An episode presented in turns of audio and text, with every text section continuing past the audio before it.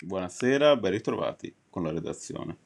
È l'ora di pranzo del 9 agosto 1982 quando un gruppo di terroristi palestinesi attacca il ristorante ebraico parigino Joe Goldenberg,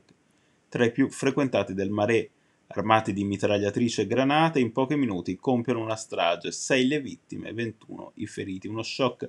profondo e incancellabile, ma anche una vicenda dai contorni ancora poco chiari con cui il paese tornerà a fare i conti nelle prossime ore nel quarantesimo anniversario dell'attacco attraverso una cerimonia organizzata dal Ministero della Giustizia in collaborazione con il Consiglio rappresentativo degli ebrei francesi e altre organizzazioni. Giustizia come ricerca di verità e come obiettivo ancora da raggiungere, un punto che le istituzioni dell'ebraismo d'Oltralpe sono tornate a sottolineare con forza alla vigilia dell'appuntamento, evidenziando in questo senso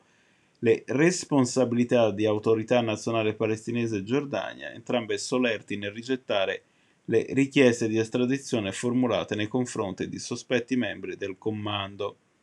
Dal 2020 si trova invece in Francia un altro sospetto, Abu Zayed, estradato grazie a un accordo raggiunto con la Norvegia dal processo che dovrebbe aprirsi a suo carico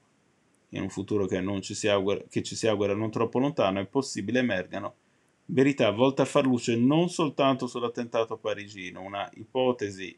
attribuita agli inquirenti francesi vede infatti Abu Zayed coinvolto anche nell'attacco